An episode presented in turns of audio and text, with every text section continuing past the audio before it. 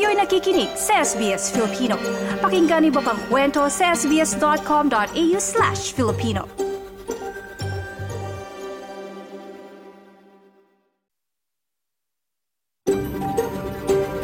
SBS, a world of difference.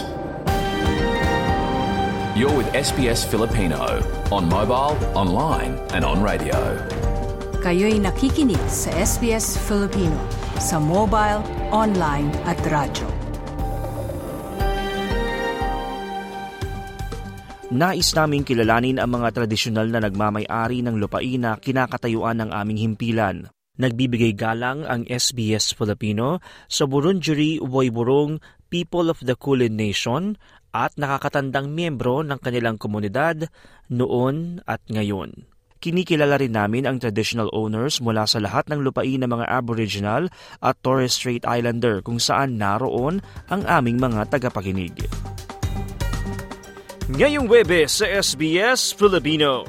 I'm making ends meet pero at the same time, kabado kasi nga hanggang December, end of December na lang yung unlimited working hours for people working in the aged care industries. Paano nga ba pinaghahandaan ng ilang international student na nagtatrabaho sa aged care ang pagkatapos ng unlimited working hours?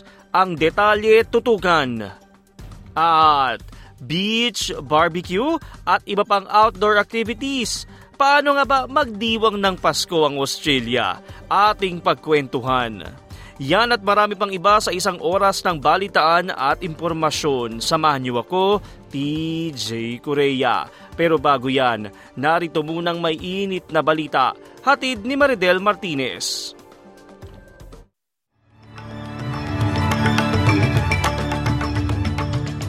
Magandang umaga para sa SBS Filipino. Narito ang mga pangunahing balita. Ngayong kadalawamput isa ng Disyembre, taong 2023.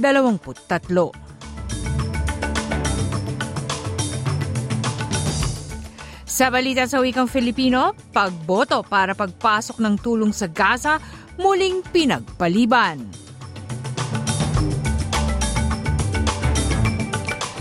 Leader naman ng grupong Houthi naghatid ng babala laban sa Estados Unidos.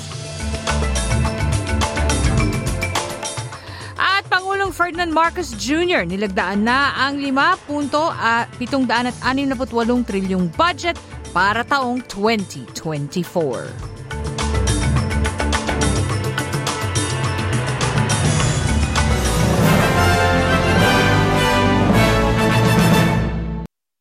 Sa nilalaman ng mga balita, sa United Nations Security Council, muling pinagpaliban ng boto para resolution sa Gaza.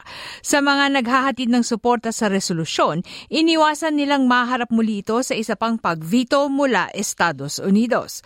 Ayon sa United Arab Emirates, ang may akda ng resolusyon, sinusubukan nitong magkaroon ng karagdagang panahon para diplomasya upang makakuha ng positibong resulta. Habang patuloy naman ang pagdebate sa salitang nilalaman ng resolusyon, ayon sa Hamas, umabot na sa 20,000 kataong namatay simula nung nilunsod ng, nilunsad ng Israel ang kampanyang pangmilitar nito. May limang kataong napatay at ilang dosena ang sugatan sa naganap na pagbomba sa tatlong bahay at isang moske sa katimugang bahagi ng Gaza sa lungsod ng Rafah.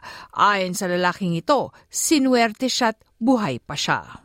كنت في الباص هذا خالي صار حزام الناري شباب الحاصل الان I was on the bus when the bombardment happened. We went back and hid under the bus. It was me and three others. I told them, let's hide inside. After I managed to escape from there, they remained trapped under the rubble. They managed to rescue one person who was still alive. I swear, I don't know what happened to the rest. It left us so confused, I can hardly tell if what I experienced was reality or a dream. Isang nakaligtas sa nasabing pagbomba sa pamagitan ng tagapagsalin. Samantala, nakarating na ang leader ng Hamas, Ismail Haniyeh, sa Cairo para makausap ang punong ministro ng Israel, Benjamin Netanyahu, para sa panibagong negosasyon para tigil putukan. Ngunit idiniin ng Israel na patuloy ang kampanya nito hanggat di mawawakasan ang grupong Hamas. אנחנו ממשיכים במלחמה עד הסוף. היא תימשך עד לחיסול החמאס. We continue the war until the end. It will continue until Hamas is eliminated, until victory. Those who think we will stop are not connected to reality. We will not stop fighting until we achieve all of the goals we have set the elimination of Hamas, the release of our hostages, and the removal of the threat from Gaza. We are attacking Hamas with infernal fire everywhere, including today. We also attacked their assailants from near and far. All Hamas terrorists, from the first to the last, are dead men.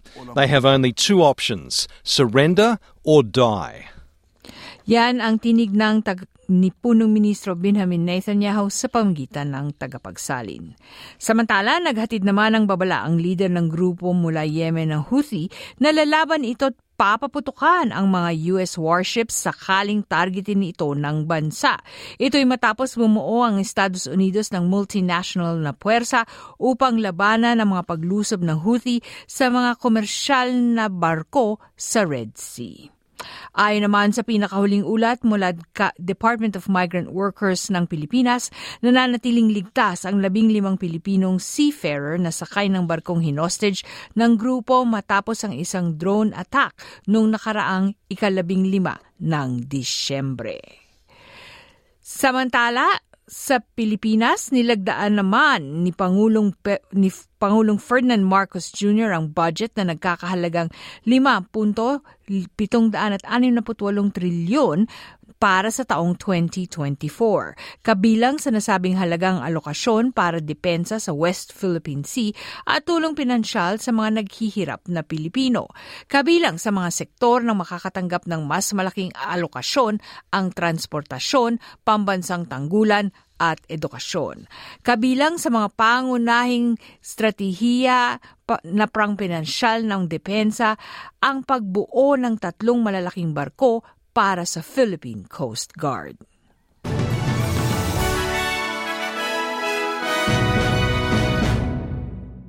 Sa ibang balita sa Australia, sa hilagang bahagi ng Queensland, may isang libot apat na daang bahay ang napinsala at may tatlong libot limang daan naman ang patuloy na walang kuryente matapos ang naganap na pagbaha sa lugar.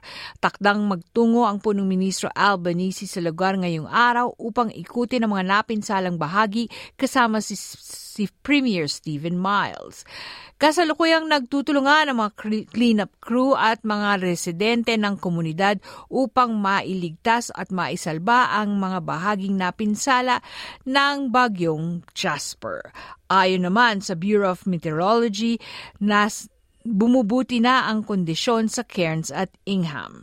Sinabi naman ni Tourism Tropical North Queensland Chief Mark Olsen sa pagpag-usap sa Channel 9 na papanahon ng ibalik ang mga turista sa far North Queensland. We've lost about $125 million worth of bookings already, um, and the staff here have been affected. They just want to get back to work. The, the reef fleet is open, our Skyrail is open, all of our attractions are reopening, um, but the visitors aren't here, and we just absolutely need everybody to lean in and, uh, and support us right now. We've been overwhelmed by people around the world and around Australia reaching out to say, How can we help? The one thing you can do, make a booking.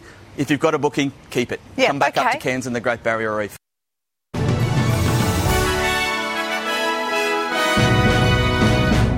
Sa balita ng salapi naman, sa Reserve Bank, ang Australianong dolyar ay may katumbas na 67 o 67 cents sa isang dolyar Amerikano. Sa Bangko Sentral ng Pilipinas naman, ang piso ay pumapalit ng 55.91 pesos sa isang dolyar Amerikano. Pumapalit naman ito ng 37.80 pesos sa isang dolyar Australiano. Sa lagay ng panahon ngayong Webes sa pangunahing lugar sa Australia, maulap sa Perth 37 degree. Maaraw sa Adelaide 24 na degree. Bahagyang maulap sa Melbourne 24 na degree. Kain din sa Hobart 18 degree. Maulap din sa Canberra 21 degree. Uulan at mahangin sa Wollongong 21 degree. Sa Sydney uulan magiging mahangin 24 na degree. Uulan din sa Newcastle 29 na degree. 22 degree. Sa Brisbane rin, 29 na degree. Bagyang maulap sa Cairns, 31 degree. At uulan sa Darwin, 35 degree. Ito po si Maridel Martinez ang yung naging tagapagbalita.